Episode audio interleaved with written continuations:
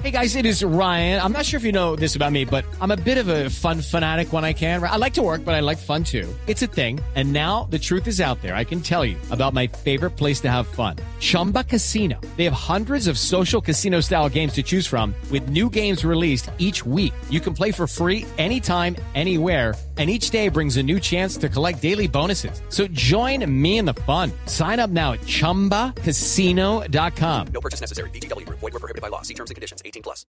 Los personajes, las historias, las anécdotas, las confesiones, las noticias, todos los temas puestos sobre la mesa. Aquí comienza Mesa Blue. Presenta Juan Roberto Vargas por Blue Radio y BlueRadio.com. Dos años siendo la nueva alternativa.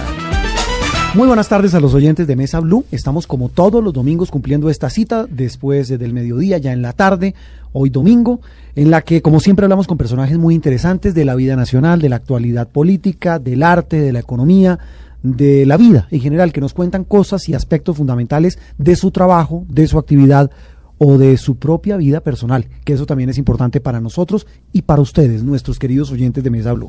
Hoy nos acompaña en cabina aquí en los estudios de Blue Radio un personaje que despierta pasiones.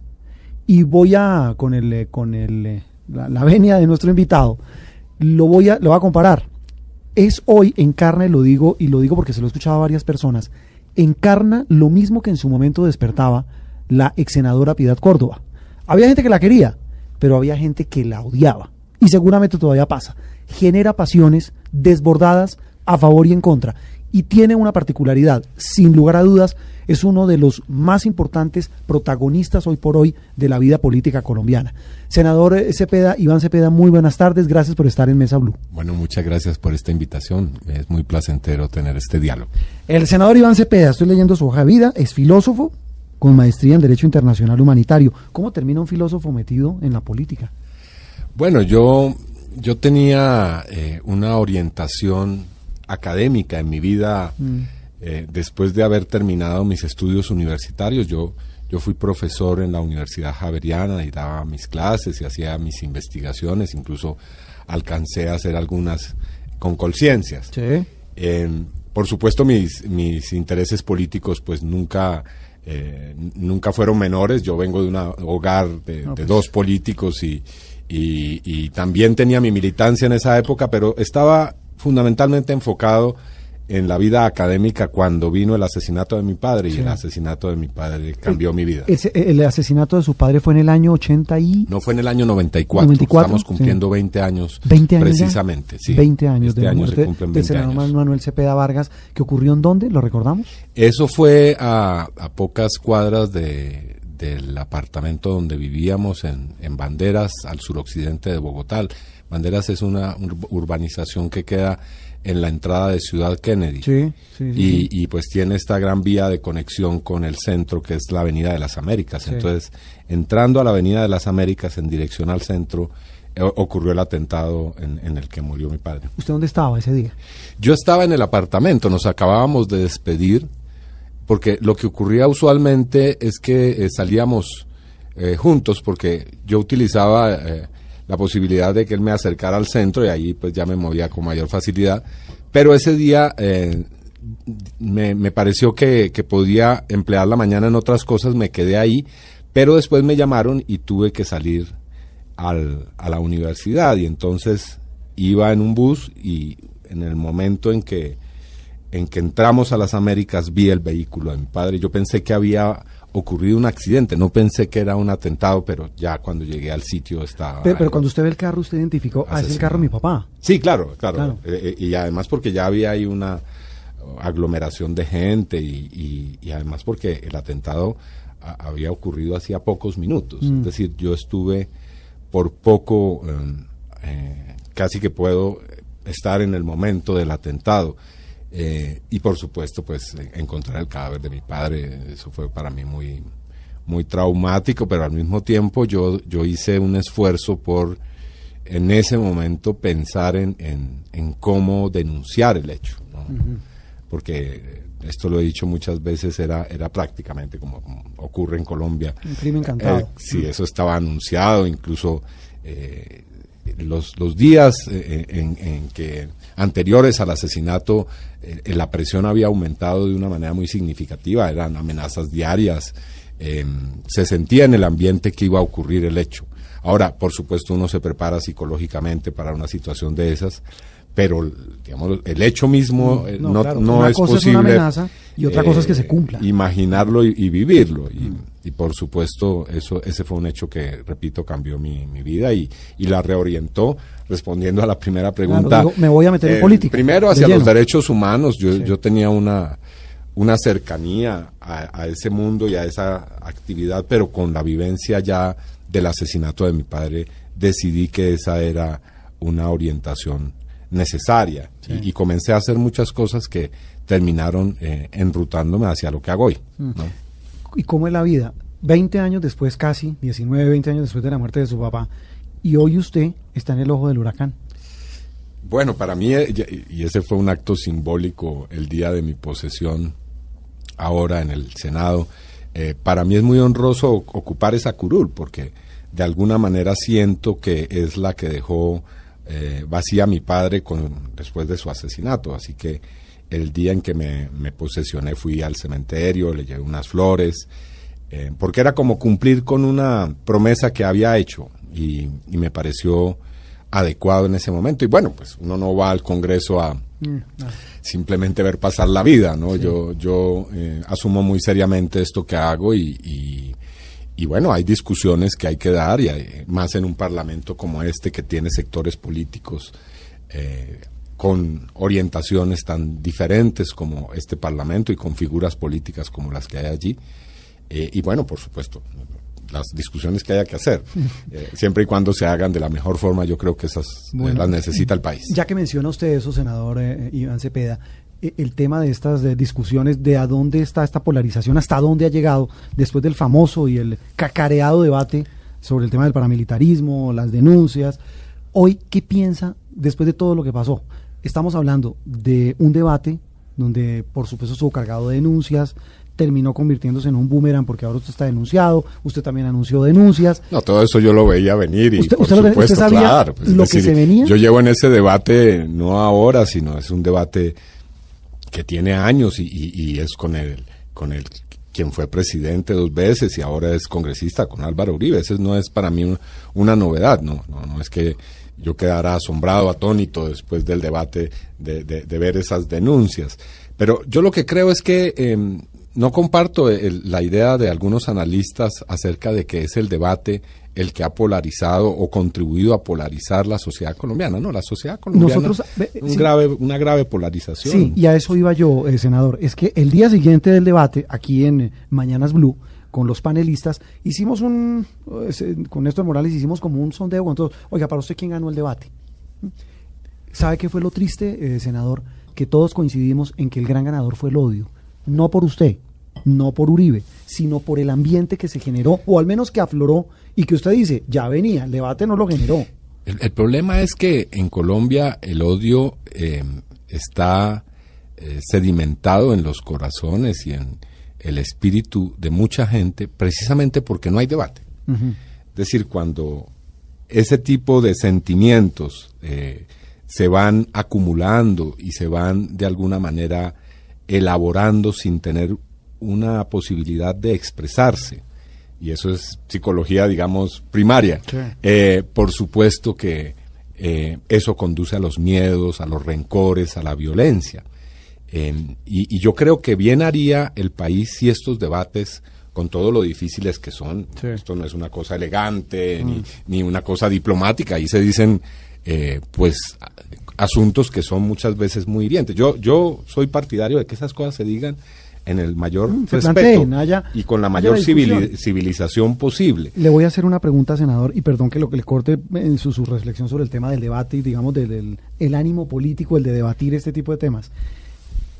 ¿Usted tiene alguna animadversión personal hacia el senador Uribe? el No, yo Uribe? no, no, no, ese no es el Y se lo de- pregunto de porque en redes sociales muchos de nuestros oyentes decían, oiga, ¿qué tal la bronca de este señor al expresidente? ¿Por qué insiste en el expresidente? ¿Hay algo, hay algo más allá No, de- del tema político? Mi, verdadera, digamos, mi verdadera forma de percibir a Álvaro Uribe está relacionada con una eh, concepción política. Eso es lo que a veces no se entiende muy bien. Alguien decía que estos son hijos de... De- de- eh, son, ambos son hijos de, la- víctimas, de víctimas y son víctimas uno de la guerrilla. guerrilla, el otro. Bueno, eh, no es eso, no es eso fundamentalmente. Lo que, lo que hay en el, en el fondo es eh, dos visiones de la realidad política colombiana distintas, que tienen consecuencias distintas. El, yo, el presidente, expresidente Uribe, no quiere permitir que avance el proceso de paz en Colombia. Pero, pero le hago una pregunta. De y eso para mí es un problema muy serio, muy de, grave. de abogado del diablo, ¿realmente no quiere que avance el proceso o que no avancen las condiciones en las que muchos colombianos también están de acuerdo con él? Eso también a es mí, un lo poco que me, a mí lo que me, me- realmente me, me molesta, para decirlo Sí, de alguna no, no, manera, es que eh, no ese es el asunto. Es decir, no, no es eh, el problema de la impunidad, ni es el problema de, la, de que hagan política, eh, ni que las zonas de reserva campesina se van a convertir en los refugios del castrochavismo en Colombia. No, no es eso, sino que él no es el que está liderando eso. ¿Quién lo está Eh, liderando? pues el presidente Santos. Eh, digamos, lo que ocurre es que hay una especie de envidia y un sentimiento muy egoísta, eh, que como no es él el que dirige el proceso, entonces que pero- no sea nadie. y yo senador, eso no lo comparto. Claro, pero, pero senador, vuelvo y le digo, en blanco y negro.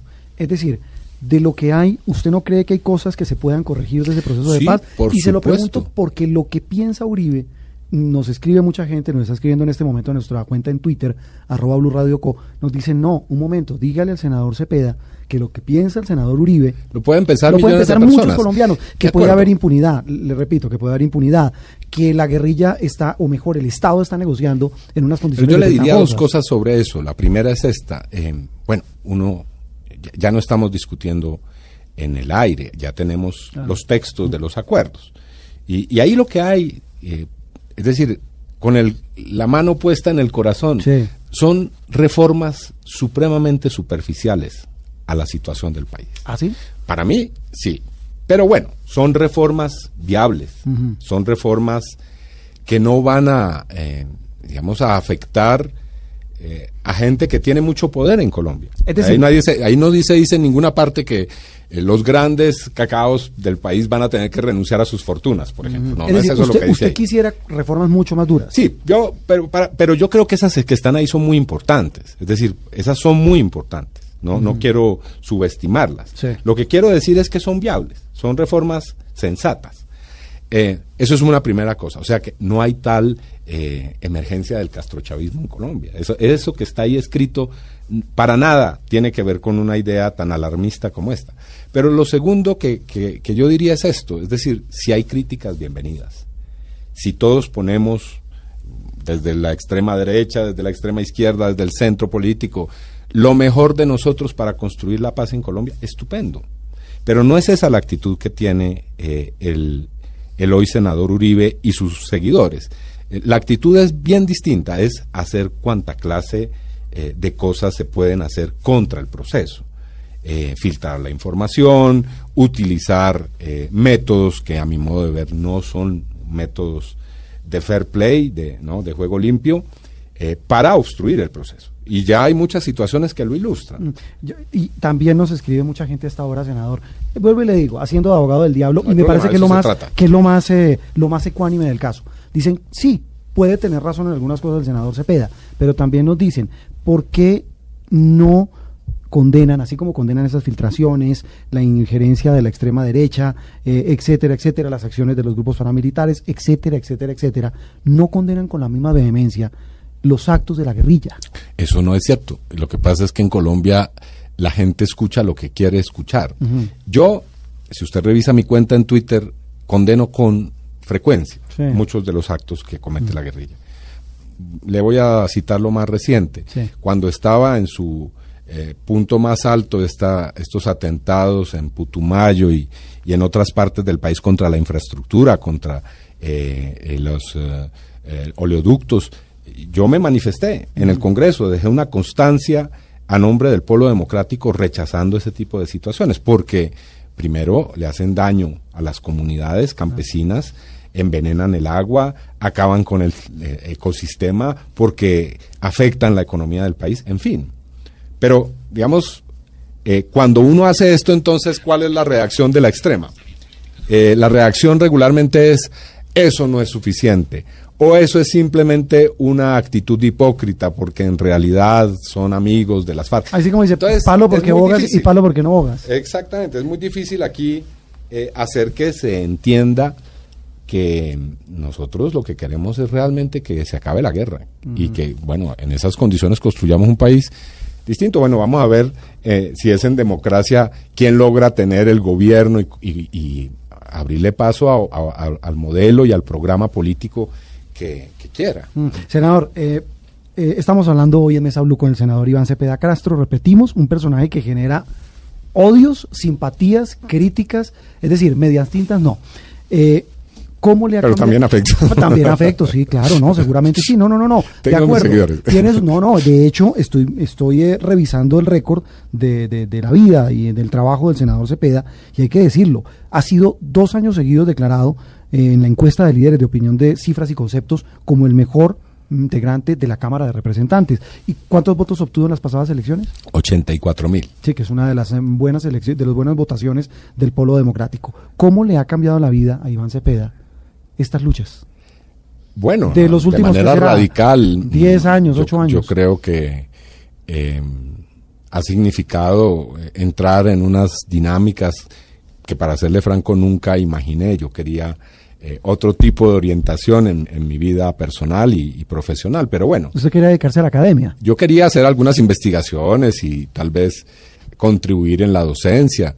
Eh, pero bueno, no, no estoy arrepentido de lo que hago. Me gusta, me apasiona, lo hago con mucha eh, seriedad, creo yo. Y, y bueno, me, me parece eh, que es realmente eh, una fortuna poder estar en un Congreso que tiene tareas tan eh, serias que abordar, ¿no? Sí. como las que tiene hoy. Bueno, eh, ¿cómo es una jornada del senador Iván Cepeda?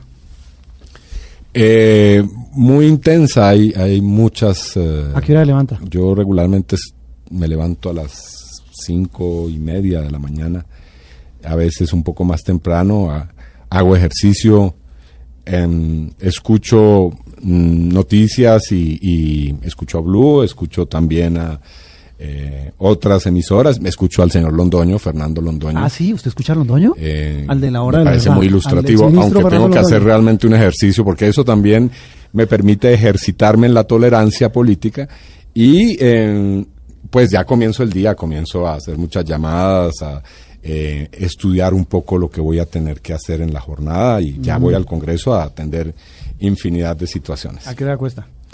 Eh, tarde, regularmente 12, 1 de la mañana. ¿El fin de semana qué hace? hay que viajar, hay que estar en reuniones. Eh, muy excepcionalmente tengo una tarde por allí un domingo en el cual puedo realizar actividades personales y de, digamos, relajarme un poco. ¿Va a cine?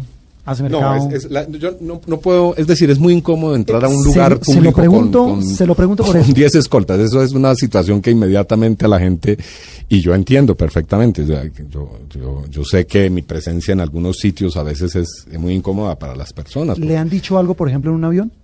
No, en- en- bueno, no. eh, hay mucha gente que se me acerca. eh, la gran mayoría de una manera muy afectuosa y con palabras de reconocimiento. Hay de vez en cuando, no me ha ocurrido muchas veces, pero de vez en cuando hay ciudadanos que por, le molesta lo que yo hago y lo que yo pienso y también me lo expresan. Eh, pero nunca he tenido un episodio, digamos, hasta el día de hoy. eh, en No el pasó a que- mayores. En el que sí se haya presentado algún hecho.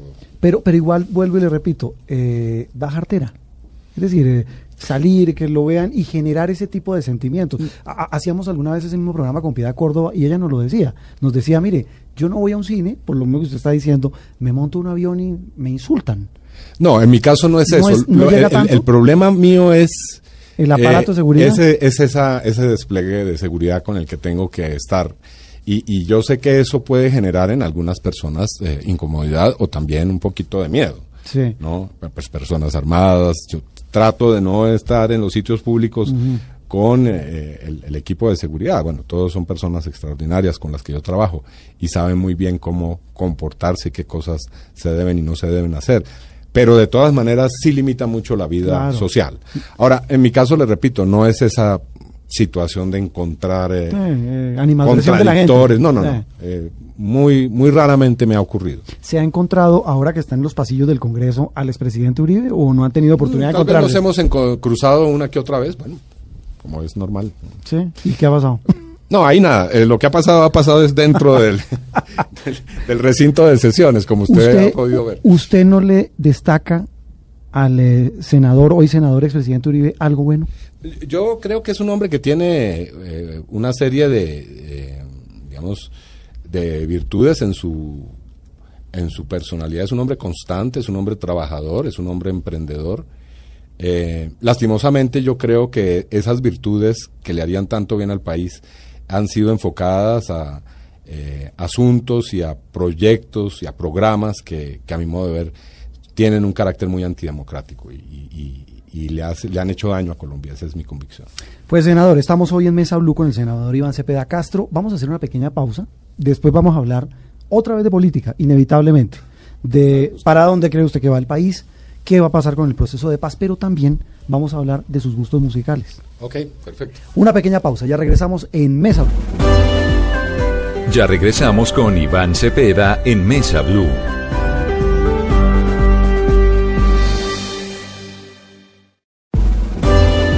Continuamos con Iván Cepeda en Mesa Blue. Muy bien, continuamos en Mesa Blue. Hoy domingo, estamos como siempre cumpliendo esta cita con nuestros oyentes. Nos acompaña hoy el senador Iván Cepeda Castro, el polémico, el muy criticado, pero también muy alabado por otros sectores, senador del Polo Democrático, el protagonista del famoso debate de la parapolítica. ¿Está listo para el debate de la FARC política? Sí, yo estoy ¿Sí? eh, ansioso de que eso se, se haga eh, y, y escuché hace unos días eh, con preocupación que había la posibilidad de que no se realizara. ¿Por porque qué? Escuché la noticia de que hay contradicciones en el seno del Centro Democrático sobre, esa, sobre esa discusión. Sí. ¿no? Eh, y bueno, yo lamentaría que, que, que se eh, desista de, de esa iniciativa porque me parece... O sea, usted apropiada. quiere que haya debate. Por supuesto. Yo, yo, yo creo que, al- como lo decía al comienzo de esta conversación, al país le hace bien debatir. ¿A usted le y molesta? decirse las verdades y Sí. reconocer eh, las que haya que reconocer, y pero y también denunciar las que haya que denunciar. Con el mayor respeto, senador, ¿a usted le molesta que le digan, como lo dicen en redes sociales, muchas veces dicen, el senador Iván Cepeda es guerrillero, es un guerrillero de las FARC? Yo, yo creo que cuando uno está en la vida pública y en la vida política debe aprender a tener mm, el cuero de rinoceronte. el realmente. cuero duro. Sí, porque esto no es para personas que sean muy sensibles. Aquí eh, realmente uno tiene que estar preparado eh, para tener mucha tranquilidad y mucha serenidad en el debate público. Y yo, afortunadamente, esa es una de mis cualidades. Mm, Muy difícilmente pierdo el control, se lo digo francamente, Sí, porque mi vida ha sido exalta mucho, ¿no? construida en, en medio de esos rigores. Es decir, eh, la persecución que hubo siempre contra mi madre y mi padre, me han ido forjando, digamos, una cierta resistencia a ese tipo de cosas. Ahora, a mí me podrán llamar como quieran, el asunto es que lo demuestren y lo prueben. Eso le iba a decir ¿no? yo. ¿Usted qué tan cercano es a las FARC, senador? Mire, yo, eh, yo soy una persona que he tenido una actitud crítica hacia las FARC, pero que también eh, defiendo eh, el hecho de que las FARC existen en Colombia porque hay una situación de carácter objetivo y, que tiene un sustrato económico y social que ha hecho eh, que la guerra se convierta en lo que ha sido en Colombia. Entonces, para mí, eh, la solución de, de lo- de este conflicto debe ser una solución política y he trabajado muchos años buscando esa solución. Eh, con la senadora Piedad Córdoba hemos hecho muchos esfuerzos.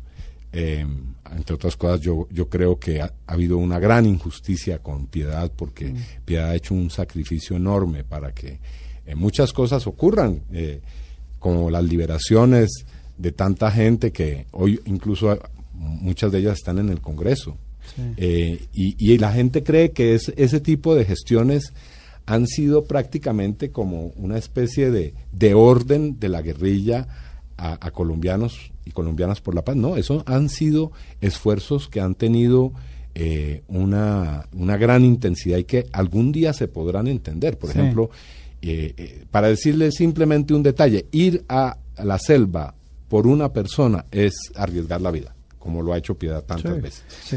Y, y las gestiones para eso han sido unas gestiones eh, en las cuales se ha invertido muchos esfuerzos. Entonces, eh, le respondo, ¿no? Yo no soy ni, ni militante, ni aliado, eh, soy una persona que busca la paz, soy una persona de izquierda también, y bueno, el día en que la guerrilla deje las armas y en Colombia aparezca un nuevo contexto, pues habrá una posibilidad de un diálogo diferente, incluso pues con ellos también. ¿Y qué tanto contacto ha tenido en su vida política con los jefes de la guerrilla?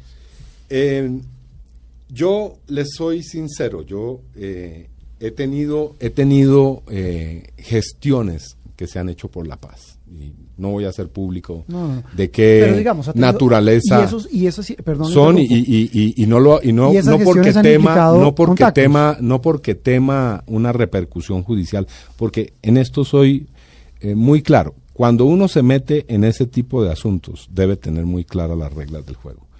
Y lo que sí le puedo decir es que yo nunca he adelantado ninguna gestión sin el conocimiento y el acuerdo del gobierno sea de este o de, otro- de otros gobiernos Es decir, si le interpreto, cuando usted ha tenido gestiones, contactos con jefes de la guerrilla, ha sido con la anuencia del gobierno. bueno no le voy a decir que he estado eh, eh, o algún en- tipo de, de- simplemente lo que le digo es los eh, las acciones que yo he adelantado por la paz del país se han hecho con pleno conocimiento y aprobación eh, de quienes son los responsables de dar esas autorizaciones. Ahora, eh, han sido precisamente para la búsqueda de la paz del país. ¿Ellos lo han buscado alguna vez? ¿Los jefes de las FARC? No, yo, digamos, precisamente por la naturaleza de ese tipo de asuntos, prefiero no, no hacer de eso ni comentarios, ni, ni hacer de eso tampoco exhibición, ni vanagloriar. No, no, esos son asuntos que se tratan con mucha seriedad y sobre los cuales eh, una de las condiciones que hay que asumir para ese tipo de asuntos es eh, tener muy claro que no son asuntos públicos ni son asuntos para para la hoja de vida ¿no? y, y- y estarse, eh, repito, vanagloriando de ese tipo de cosas. Todo lo que haya que hacer por la paz, eh, yo estoy disponible a hacerlo, porque creo que es lo más importante para este país. Me parece muy extraño que la- se diga a veces que por qué se debaten esos asuntos en el Congreso, si hay otros problemas como la salud, bueno, que también se están debatiendo, pero este país debe eh, debatir sobre el conflicto que tiene, es su primera necesidad. Diga, eh, senador, eh, ¿qué hacemos para que la gente le- le coja cariño al tema del proceso de paz? Pues darle confianza y sobre todo mostrarle hechos. Sí, porque es que se le iba a preguntar, después de, de- de lo que se firme, viene la refrendación. Es decir, el pueblo va a ser en, en últimas el que va a decir si aprueba o no lo que haya Mire, en yo Cuba. he insistido a- al gobierno nacional y, y también a la mesa de conversaciones sobre la necesidad que hay de que paralela, paralelo a los acuerdos que ya se están conociendo, es decir, en La Habana no han estado perdiendo el tiempo, esas 65 páginas que están ahí escritas han sido eh, el fruto de un trabajo muy serio y responsable de ambas delegaciones. Pero digo, paralelo a eso es necesario que se le vaya bajando la intensidad al conflicto armado. Y, y eso, Pero eso para que es- la gente Pero eso no es más a las FARC que al gobierno, porque es que el gobierno tiene un brazo Pero es armado que el que es conflicto es entre dos. Ese, Sí, ese pero- es lo que a veces pero no es se lo que la entiende. gente dice, senador. Mire, yo le voy a poner Es un entre ejemplo. una fuerza insurgente y entre una fuerza legítima del Estado. No. Digo, es la visión No es por defender. Yo, Claro. no, yo no, esto no voy a defender las acciones que hace la guerrilla porque ya he dicho que las condeno. Pero eh, el problema es que es una guerra. Fíjese usted lo que ha ocurrido. Eh, la guerrilla ha hecho hasta ahora cuatro ceses unilaterales al fuego. Bueno, algunos dirán, sí, pero eso no Pero, sirvió para nada. No, eso no es cierto. Eso no es cierto. Colombia se ahorró mucho petróleo y se ahorró muchas vidas. Pero, senador, no le podemos dar las gracias a la guerra. no, no, no es dar las gracias. No lo deberían hacer. Vuelvo a, Pues, digo, no es para darle las gracias. del vuelvo al punto, vuelvo al punto que usted me menciona de por qué debe ser bilateral, para que usted entienda Claro, cuál sí. es mi posición. Que es la- debate, sí. en esos, en ese cese unilateral se han presentado, por ejemplo, bombardeos de campamentos de la guerrilla. Entonces, eh, bueno, el ejército dice, es nuestra función, Claro. nosotros estamos cumpliendo. Bueno, claro, pero entonces, ¿cómo queremos desmontar el conflicto? Le pregunto. Porque así como se dice eso, eh, y si usted se pone del otro lado, entenderá que es muy difícil eh, auspiciar la confianza necesaria para acabar con el conflicto. Es decir, y esto se lo, he- se lo hemos planteado al gobierno, es necesario ir bajándole la Bajándole intensidad. el tema de la, de la Sí, para que un día podamos parar, porque la gente cree que se va a firmar de pronto allá en La Habana un papel y entonces al día siguiente el país amanece sin eh, actividad militar de ninguna índole. No, eso se requiere irlo frenando. Usted no para una guerra de 50 años de un día para otro. Es necesario ir acabando el conflicto. Pero, pero lo mismo se le podría decir a la FARC. Es decir, Bueno, es, es que se lo hemos dicho en todos los tonos. No lo hacen. eh, pero no, fíjese usted, hay que ser en esto justos. Colombianas y colombianos por la paz, ya que mencionábamos el caso de Piedad, insistió mucho en pedirle a la guerrilla que se acabara el secuestro. Bueno, no digo que hoy en día no pueda producirse aquí y allá una situación de esas, pero si usted recuerda no, lo que era eso hace unos años, 10 años era distinto. bueno, eso hay que reconocerlo, porque, digamos, si no reconocemos esos pasos que se dan, ¿cómo vamos a llegar a la paz? Eh, hay que reconocer que hay pequeños avances en esa materia que nos van a conducir, espero yo, a la paz. Estamos eh, con el senador Iván Cepeda aquí en Mesa Blue. Pues como ustedes lo escuchan eh, eh, a esta hora de domingo, el senador habla de paz, de política, también lo he escuchado hablar de economía, de temas sociales, etcétera, etcétera. ¿Qué, qué tal es para el tema de la música? ¿Le queda tiempo o no? A mí me gusta mucho escuchar música y, y ¿Qué tiene en su playlist? gustaría Eh, poder dicen, ir como a- dicen los muchachos de hoy. A mí me gusta, bueno, la salsa en todas sus Sí. expresiones, eh, Sí. la antigua, la, la más contemporánea. Eh, eso sí me gusta que tenga un contenido social, no Así le simplemente la salsa romántica. Pero, arranquemos por otro tipo de música, porque nos pusimos a averiguar y a usted le gustan los Beatles. Sí, cómo no, me, me trae muchos a que recuerdos. se ponga los audífonos porque le vamos a poner una canción de los Beatles y me cuenta qué recuerdo le trae.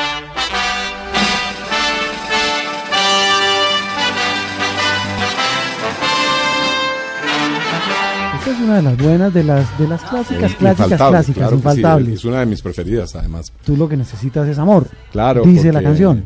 Esa, digamos, esa, esa eh, visión del mundo que tenían ellos, especialmente Lennon, Mm. eh, un poco romántica e ingenua, podría decirse hoy, pero Santos, la, Santos la- la la- invocó, el presidente la invocó una de sus canciones. Ah, bueno, es que eh, tiene discurso. un mensaje profundo, es decir, bueno, sí, podemos tener ideologías y eh, religiones y cada uno defender eh, su credo particular, pero si el mundo tuviera un poco la sensatez de creer en cosas tan sencillas como, bueno, sencillas, eh, y tan profundas también como el amor, eh, algo podría cambiar en la realidad. ¿no? Eh, ¿Cómo es el tema personal del senador Cepeda? ¿Tiene novia, casado? Sí, por supuesto, ¿Sí? tengo mi pareja y...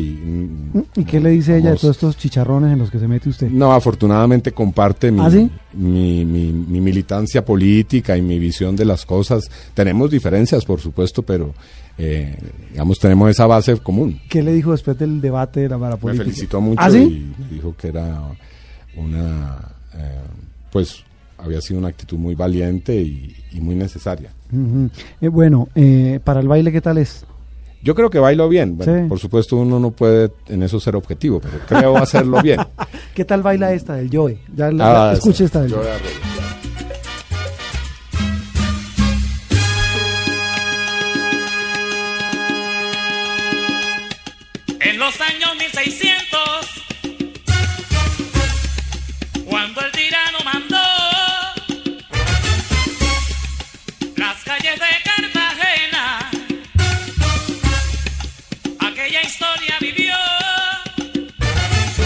Yo creo que muchos a ustedes no lo imaginan eh, azotando baldosas. Sí, no, no esto. creo. No, claro que sí, por supuesto, ¿Sí? y, y lo he hecho en algunos sitios aquí de salsa, pero le repito, no puedo, lastimosamente no, puedo hacer eso con a más frecuencia. Con 10 escoltas eso es muy complicado. Sobre todo- el Joe, ¿por qué le gusta tanto el Joe, senador? Yo creo que es uno de los grandes artistas de nuestro país, no solamente porque eh, creó un estilo propio, eh, por eh, el contenido de, de sus canciones, por eh, el- la, capacidad de representar ese componente esencial de nuestra nacionalidad que viene de África. Bueno, en fin, eso es un gran hombre. Yo creo que es eh, uno de los de los eh, maestros de nuestra cultura, ¿no? de los que están ahí, digamos, junto a otras figuras como Gabriel García Márquez, etcétera, en otras disciplinas y en otras formas de, de recrear nuestra realidad. Creo que ahí hay un sitio especial para él. Bueno, del Joe voy a pasar a otros que yo hice la investigación con los productores hizo de toda la tarea, yo hice sí, la tarea. Estoy viendo una un poquito más moderna. Escuchemos a Calle 13 y me cuenta por qué le gusta Calle 13. Oye, esto va dedicado a todos los barrios de Puerto Rico. Trujillo, dedicado al barrio de La Perla. Ocho, dile a Johanna que me haga un arroz con habichuela bien duro.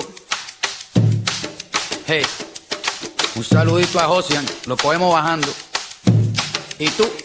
¿Qué estás mirando? Yo tengo actitud desde los cinco años. Mi maíz me la creó con tapaboca y regaño. Desde chiquito canito con Bueno, el pelo este es eh, residente y. eh, ¿Cómo se llama? Visitante, Y sí. visitante, los de calle 13. Sí, Esta es con con él. Rubén Blades. Sí, cómo no. Y eh, bueno, a mí me gusta toda la, la, la música y, y el rapeado de, de Calle 13 porque Que es, es un muy rapeado rebelde. social, ¿no? Irreverente sí, sí, a sí, morir. eh, digamos, es totalmente irreverente. Le, le voy a preguntar algo y no se me vaya a ofender, pero eh, ¿no será casualidad que le gusta calle 13 porque este señor se puso una vez una camiseta contra el expresidente Uribe? No es esa, digamos, la razón, pero me parece que lo que hace es reforzar eh, mi convicción de que es un gran artista. ¿Ah, sí? Y, y bueno, esta, esta composición que está Mm. tan cercana a la realidad que viven muchos jóvenes en nuestros en nuestras urbes y aquí en Bogotá y en Medellín, en los barrios marginales o como quiera llamárseles, comunas, donde eh, la gente Sí, La Perla es un barrio se tiene Rico, que pelear sí. eh, la vida y ganársela con muchas dificultades, Mm, ¿no? es cierto. Entonces es una, una realidad muy bien retratada en esa canción. Bueno, y voy a cerrar este, este, este mosaico, este playlist del, del senador eh, Cepeda con una canción que es otro clásico.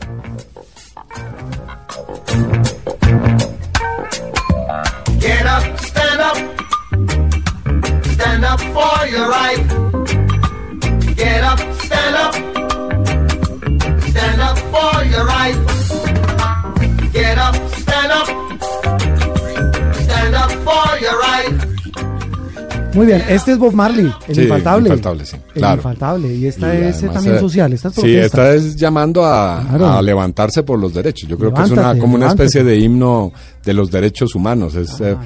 eh, diciéndole a la gente, eh, no, llegó el momento, no te dejes más eh, pisotear, levántate y, asume el reto de luchar por tus derechos. Creo que es una, una canción muy, muy valiosa en términos de que Bob Marley fue un hombre que enseñó eh, con su música y su vida, eh, digamos, la cualidad de ser rebelde, en el mejor se- sen- sentido de la palabra, ¿no? Una rebeldía de la no violencia, pero una rebeldía, es decir, eh, y eso hay que decirle a, a la gente en este país también, no se dejen pisotear, levántense por sus derechos, eh, porque la gente es, digamos, cuando se ha vivido en mucho eh, la el- digamos asumir que, el- que, que la gente no tiene derecho, no tiene la posibilidad de protestar ante toda clase de injusticias que se cometen, pues sí, hay que enseñar y decir, es hora de levantarse por los derechos. Yo creo mucho en eso.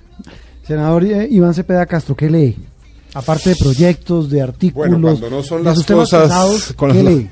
en, el, en el último tiempo he estado, por ejemplo, leyendo un libro muy apropiado para este momento que se llama precisamente eh, La Guerra y la Paz de Santiago Gamboa. Me parece un libro muy apropiado, es una recopilación que al- él hace eh, desde muchas perspectivas distintas sobre ambos conceptos, sobre el de la guerra y la paz.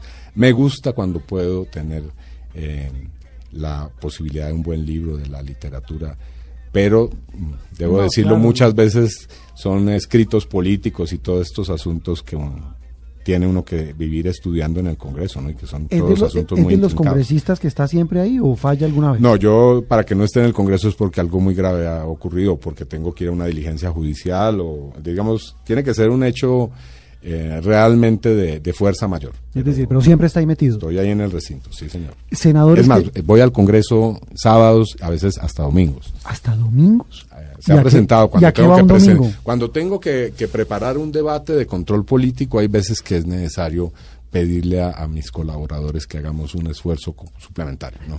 Para el debate este famoso de la parapolítica, eh, ¿con cuánto tiempo de antelación lo preparó? Bueno, cuando eh, se, se tuvo ya la certeza de que Álvaro Uribe había sido elegido eh, senador, eh, en ese momento Mm, decidimos, cantado, sí, usted, usted lo anunció. decidimos además. hacer, Sí. hacer el debate y lo, y lo dije y nos preparamos y bueno, se presentaron esos argumentos. Yo creo que ahí hay un trabajo muy serio. eh, ahí hay una panorámica muy seria y, y muchos elementos, no los voy a repetir aquí. Mm, sí. Eh, que me, me, digamos, me hacen sentir, eh, como lo decía, contento de ese resultado, ¿no? Además porque fue muy peleado y muy... eh, la sola posibilidad de llevar a cabo el debate fue, eh, pues, prácticamente una odisea realmente. Cuando le dijeron, eh, usted no puede mencionar a Uribe, Sí, eso me pareció absolutamente surrealista. Yo dije, que, pero esto no, No, estarán pero- hablando en serio, ¿no? pero al final terminó haciéndolo, ¿no? Sí, no, bueno, porque esa es una, digamos, una decisión y, y una conducta totalmente legal y constitucional. Es decir, eh, a nadie se le puede ocurrir en un Estado de Derecho que en, en una intervención eh, no se pueda hacer mención de un tema. Eso Pero, es- pero viene ahí también otra cosa que dice la gente y nos lo recuerdan oyentes en, en redes sociales, senador, y yo creo que es valedera la pregunta. Eh, ¿Por qué no le, se le ha ocurrido hacerle debate a otro senador? ¿Por qué a Uribe?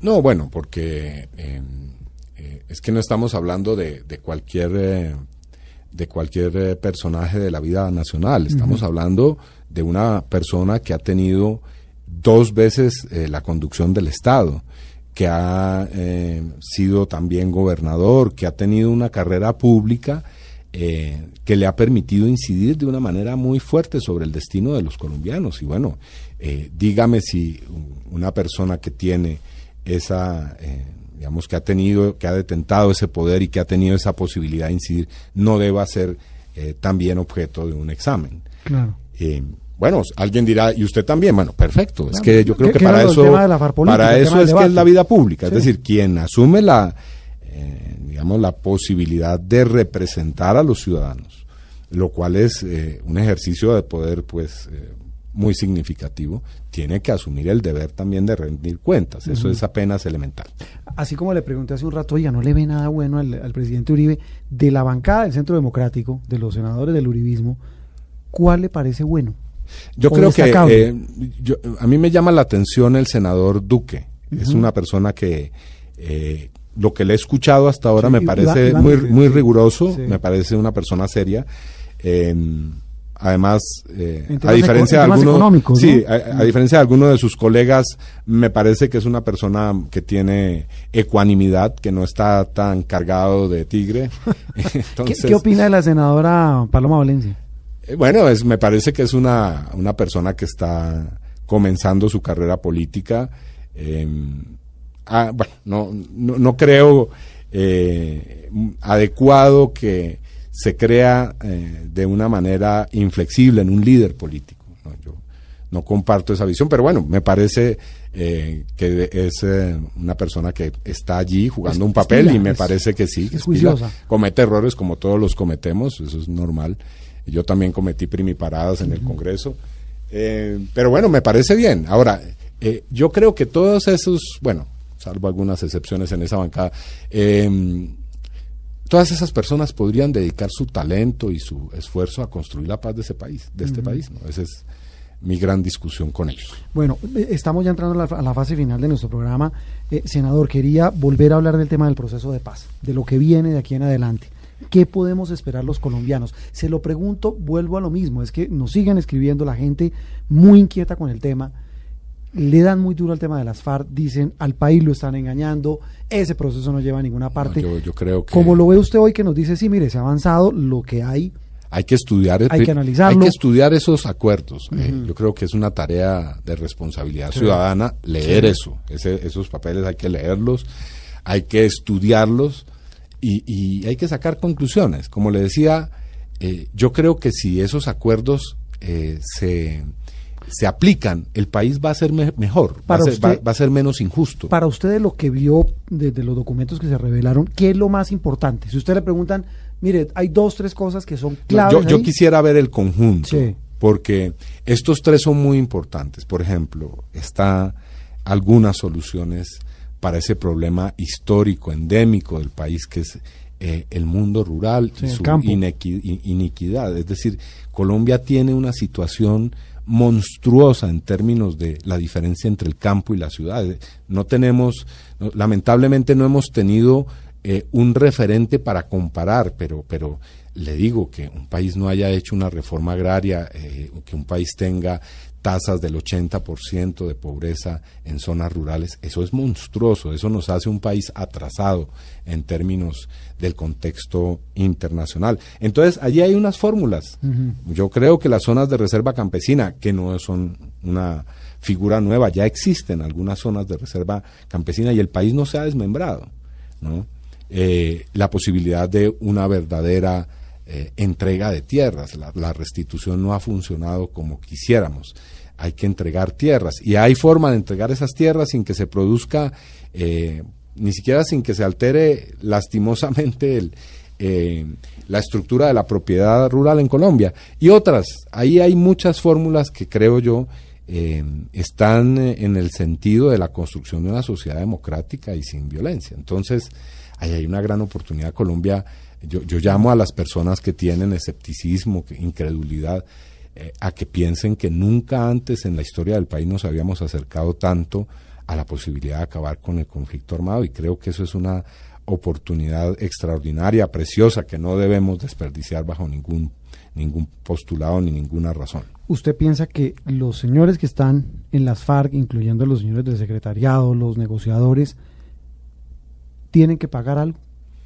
E, en eso se está, y yo creo que, y, y se lo voy a poner en términos uh -huh. mucho más amplios, todas las personas que sean responsables de hechos como los crímenes de lesa humanidad y los crímenes de guerra tienen que afrontar su responsabilidad. Y no solamente, y esto me parece que por esto también fue importante el debate el 17, no solamente guerrilleros y militares, porque se quiere ahora eh, reducir el problema claro. a quienes han estado librando eh, la, las hostilidades en el campo de batalla.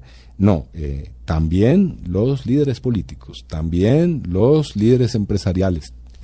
Eh, aquí vamos a tener que asumir un mea culpa porque son 50 años de guerra, digamos, y creo que eso va a tener unos costos, sí, eh, para todo el mundo para todo el mundo, incluyendo a los señores de las FARC. Sí, o sea, supuesto. la tesis eh, que, que, esgrimen muchos de que ellos no van a pagar un día de cárcel, ¿usted cómo no, lo ve? Fíjese usted que, que ya en, en, el acuerdo eh, que se hizo con relación a las víctimas se dice que no habrá intercambio de impunidades.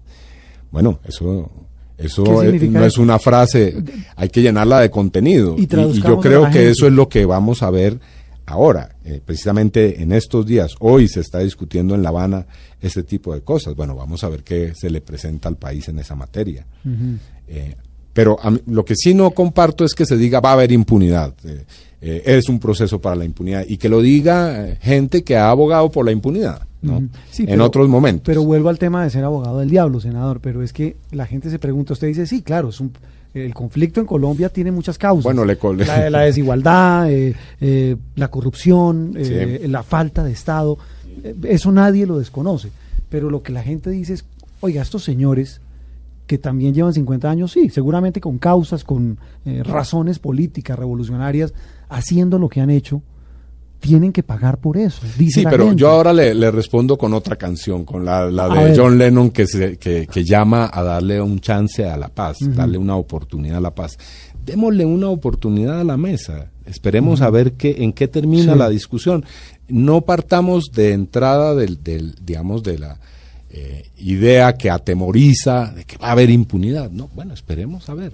Eso es lo que se está discutiendo ahora. ¿Por qué no esperamos a que se nos presenten esos acuerdos? Y bueno, ahí sí podríamos decir, aquí hay impunidad, aquí no se toma en cuenta las víctimas.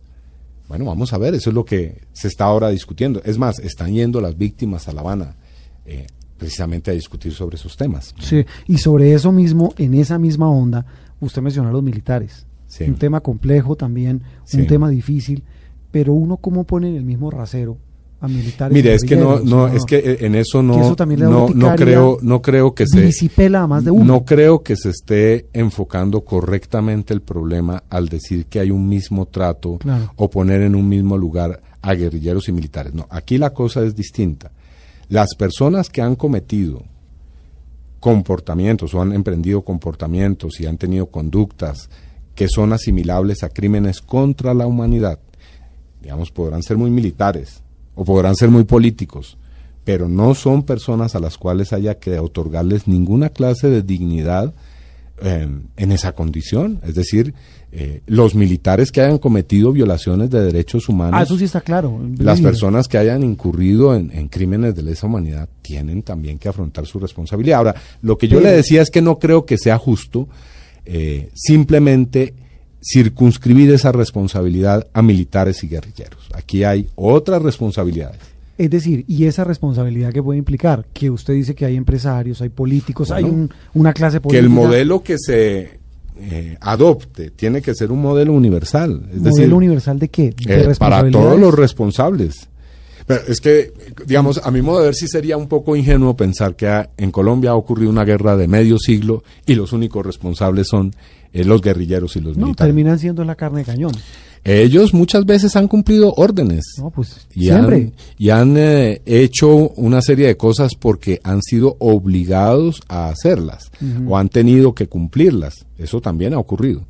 Entonces, aquí, y por eso yo sé que eh, levantó tanta urticaria y tanto problema el debate que yo planteé, Mm. No. porque en ese debate se comenzaron a decir algunas cositas eh, que por supuesto van más allá de esa responsabilidad. Digamos, en un momento eh, el senador Uribe le dijo a los otros, bueno, pero entonces sí, a mí me van a enjuiciar por esto, a ustedes habría que enjuiciarlo por esto otro. Ah, no, pues él prendió el ventilador ahí en, en plena sesión.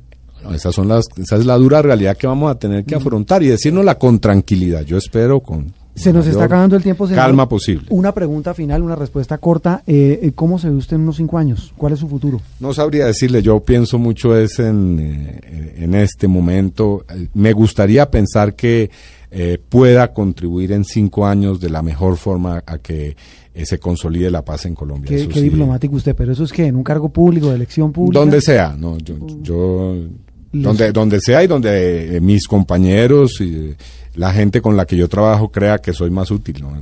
Yo sé que es muy propio de los políticos decir, no, si me, el país la- me lo pide y me lo exige, no, Mire, no, no. político, reina y futbolista siempre responden lo mismo. Yo soy, yo soy en eso, mire, le soy muy franco, yo nunca pensé en que iba a terminar en el Congreso de la República. Eh, hice un trabajo en derechos humanos, Mm. pedí justicia, cuando vi que eso no funcionó, dije, lo único que me queda es ir allá La donde política. toman las decisiones. Pues senador, nos encanta haberlo tenido. Vuelvo gracias, a decirle lo que le dije al comienzo del programa. Despierta muchas pasiones, tiene gente que lo apoya y gente además eh, en la calle y gente también líderes de opinión que lo consideran una persona muy valiosa. Muchas gracias. Tiene sus detractores, como todo en la vida. Senador, gracias por haber estado en Mesa Blue. Bueno, no, este programa ha sido muy agradable, muchas gracias por la invitación. Muy bien, el senador Iván Cepeda Castro. Otra faceta, hablamos de política, hablamos de la paz, pero también hablamos de la vida, hablamos de música y del futuro de este país, que tiene que ver mucho con lo que pase en La Habana. A ustedes muy amables, como siempre, como todos los domingos, los dejamos con la programación habitual de Blue Radio y los esperamos dentro de ocho días, Dios mediante, con un nuevo personaje, aquí en Mesa Blue.